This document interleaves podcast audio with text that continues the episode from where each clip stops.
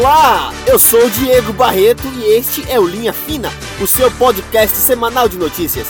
Um resumo das informações mais relevantes da última semana. Um coletor cheio até a boca dos mais diversos conteúdos: política, esporte, economia, entretenimento, nada disso ou tudo isso numa coisa só. O que importa é a isenção, independência e a irrelevância. Se você quisesse se informar, estaria assistindo o Jornal Nacional. E na edição de hoje, Operação da PF mira deputados, empresários e ativistas pró-governo. Presidente da Fundação Palmares divulga selo não racista e é investigado pelo Ministério Público. Irmãos deixam aranha venenosa picá-los para se tornarem um novo Homem-Aranha. Número 2 da Igreja Universal cria nova denominação e deve fazer frente a Edir Macedo. Essas e outras notícias você confere agora no seu Linha Fina.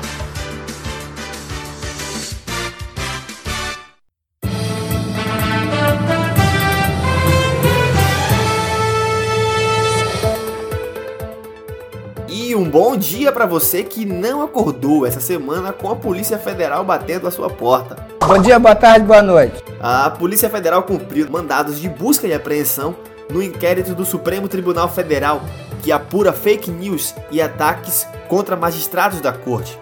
A ação foi ordenada pelo ministro Alexandre de Moraes. Entre os alvos da operação constam 29 nomes, todos deputados, blogueiros, empresários e ativistas pró-governo Jair Bolsonaro. Segue alguns deles. Os blogueiros Bernardo Custer e Alan dos Santos, do site Terça Livre. Witzel recebeu a visita da Polícia Federal. Eu recebi? Não. Roberto Jefferson, ex-deputado e preso no episódio do Mensalão, condenado a sete anos de prisão por corrupção. Cumpriu pouco mais de um ano e hoje brota como um ferrenho defensor do presidente Jair Bolsonaro. O Alexandre Moraes tem que entender que comigo o buraco é mais embaixo. Eu já criei três filhos, eu tenho seis netos, já plantei árvores, já escrevi um livro, já gravei um CD, já estou com 67 anos. Vou enfrentá-lo de igual para igual, mesmo porque eu não acho que ele seja moralmente superior a mim. Sara Inverno, ou melhor, aqui no Brasil, a terra da anglomania, Sara Winter, ativista antifeminista, hoje ex-feminista e pelo visto desvairada na pista. Pena que ele mora em São Paulo, porque se tivesse aqui eu já tava lá na porta da casa dele convidando ele para trocar soco comigo. É verdade. Luciano Hang, também conhecido como velho da van, um senhorzinho de meia idade que anda fantasiado com um terno mais brega do que o máscara. Alguém me segure! E parece que tem a síndrome de Peter Pan. E aí, pessoal, olha só! Capitão Brasil! Nos Estados Unidos tem o Capitão América e aqui agora tem o Capitão Brasil. Vamos defender os empresários, aqueles que transformam o Brasil numa grande nação e geram emprego. Vamos juntos! Olha lá! Capitão Brasil! Olha o demônio! Corre! É o diabo! Além dos deputados Luiz Felipe de Orleans e Bragança, auto-intitulado Príncipe, Carla Zambelli, Bia Kisses, Daniel Silveira, aquele bombadão que teve envolvido na quebra da placa em homenagem a Marielle Franco no Rio de Janeiro, entre outros que serão ouvidos pela Polícia Federal. As investigações apontaram laudos técnicos que demonstraram que um grupo produz e dissemina as informações, sempre seguindo o padrão dos mesmos tipos de conteúdo e na mesma periodicidade. Segundo o ministro, a medida é algo necessário para a interrupção dos discursos com conteúdo de ódio, subversão da ordem e incentivo à quebra da normalidade institucional. Um dia antes, a polícia havia feito uma visitinha na casa do governador do Rio, seguindo investigações por desvios na saúde do estado, e o presidente Jair Bolsonaro, para endossar essa batalha, na chegada naquele puxadinho onde ficam seus fãs, próximo à entrada do Palácio do Alvorada, E aí, gado? Tudo bom? mandou aquele efusivo abraço para a Polícia Federal. E sobre essa operação, presidente, no Rio de Janeiro, Parabéns Polícia Federal. Fiquei sabendo agora pela mídia. Parabéns. Parabéns à Polícia Federal. ok?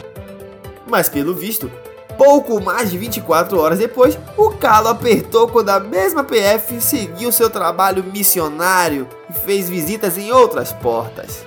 A gente sabe onde o Alexandre de Moraes mora. A gente vai acampar lá na frente. Pessoal de São Paulo, saiam da Lesp. Acampem na frente da casa do Alexandre de Moraes. Ele vai mandar prender? Eu quero ver ele mandar prender 5 mil pessoas. Manda! Prender 5 mil pessoas, seu filho da p... arrombado. Veja lá como fala, sua sirigaita! E só para complementar para você, deixa eu listar os nomes em português de algumas figuras dessa turma que apoia, que trabalha em prol do governo Bolsonaro. Caio Coppola, chama-se Caio de Arruda Miranda. A Sara Winter é Sara Fernanda Giromini. O Fernando Feriado, ou, ou Fernando Holiday, é o Fernando Silva Bispo. E de Flávio Morgenstern é o Flávio Azambuja. Na próxima encarnação, acho que meu nome será Diego Weekend. Pra ver se faço uma dupla com Fernando Holiday para faturar uma graninha. Não adianta disfarçar, hoje eu vou te desmascarar. Você não vale nada, você não tem coração. Ele já me contou sua versão. A casa caiu, a festa acabou.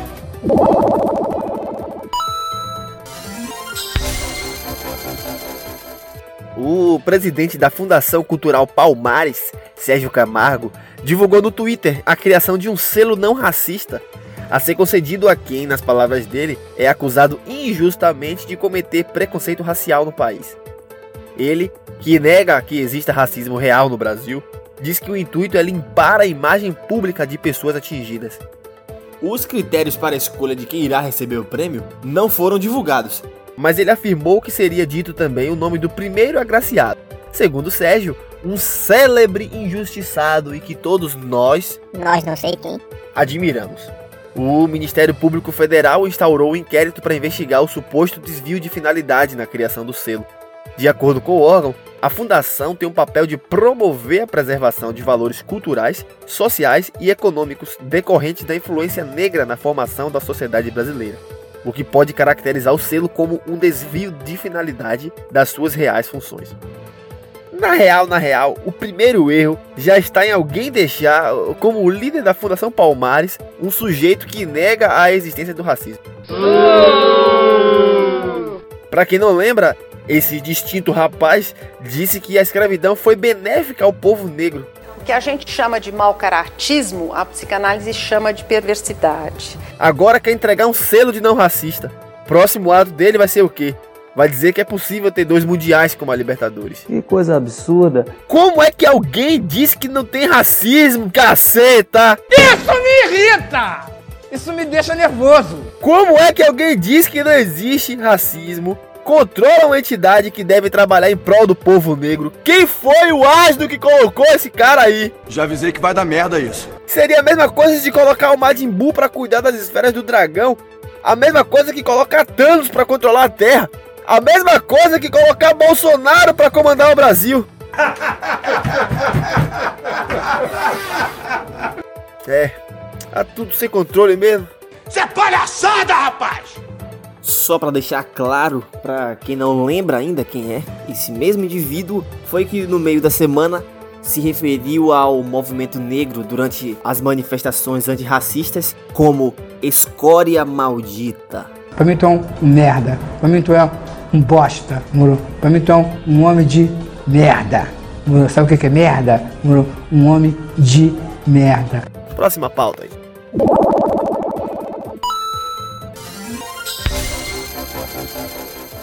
Atente a essa notícia curiosa.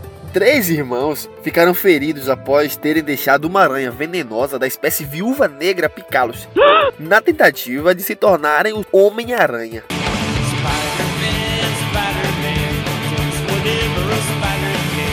O caso aconteceu na cidade de Chayanta, na Bolívia. Segundo informações da emissora Telemundo, os garotos têm 8, 10 e 12 anos e queriam imitar ficção.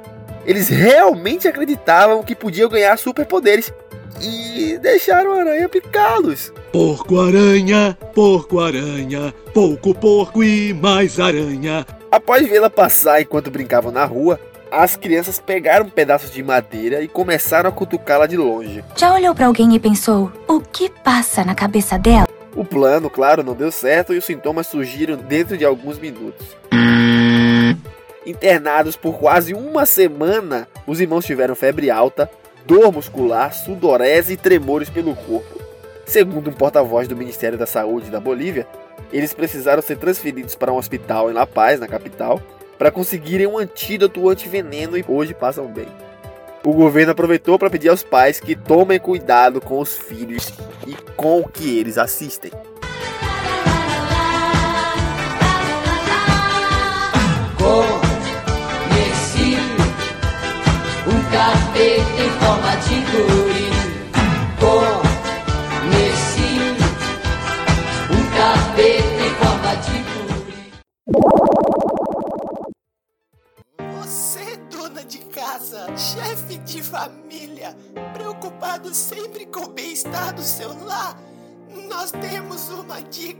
Maravilhosa.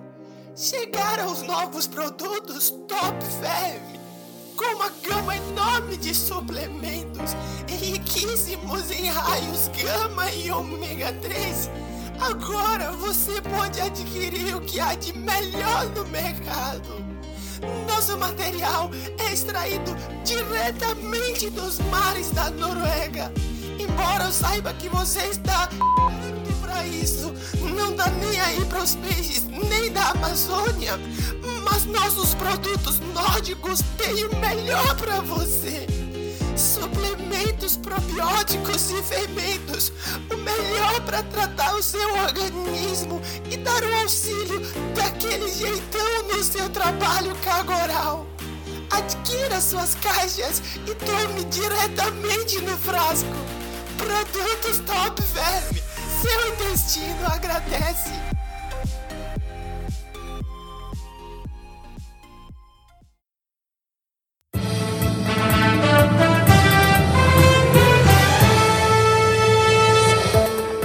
E a mais nova igreja neopentecostal do Brasil já tem nome e treta também. É a Igreja das Nações do Reino de Deus, fundada por Romualdo Panceiro. Não somente o nome é parecido, mas ela é também a mais nova concorrente da Igreja Universal do Reino de Deus do mercado da fé. Romualdo era considerado o número 2 da igreja e cotado internamente para assumir a direção do império quando Edir Macedo batesse as botas. Mas não foi exatamente isso que aconteceu, não. Não, eu não creio que o Espírito Santo queira palmas. Ele quer que você nos ajude a pagar as nossas contas. Ele quer que você bata a mão no bolso. As informações oficiais são que Panceiro foi afastado da cúpula por conta das condutas inadequadas. Hum, safadinha. Mas fala-se também que ele estava insatisfeito com o grande volume de dinheiro que a Universal aplicava na Rede Record para a produção de programas mundanos. É, quem ronca não vê bronca, abre o olho, jovem. Ele foi enviado para Portugal para dirigir a filial da igreja na terra de Dom Pedro. Acabou voltando por conta própria, jogou tudo para cima e fundou a própria igreja. Primeiro que um cara chamado Panceiro não vai conseguir respeito de ninguém. Mas, como ele conhece todos os bastidores da Universal, a nossa torcida é para que ele jogue muita lama no ventilador, porque na real é de fofoca mesmo que a gente gosta. Olá que o doce pivete. Olá que o doce pivete. Olá que o doce pivete. Olá que o doce pivete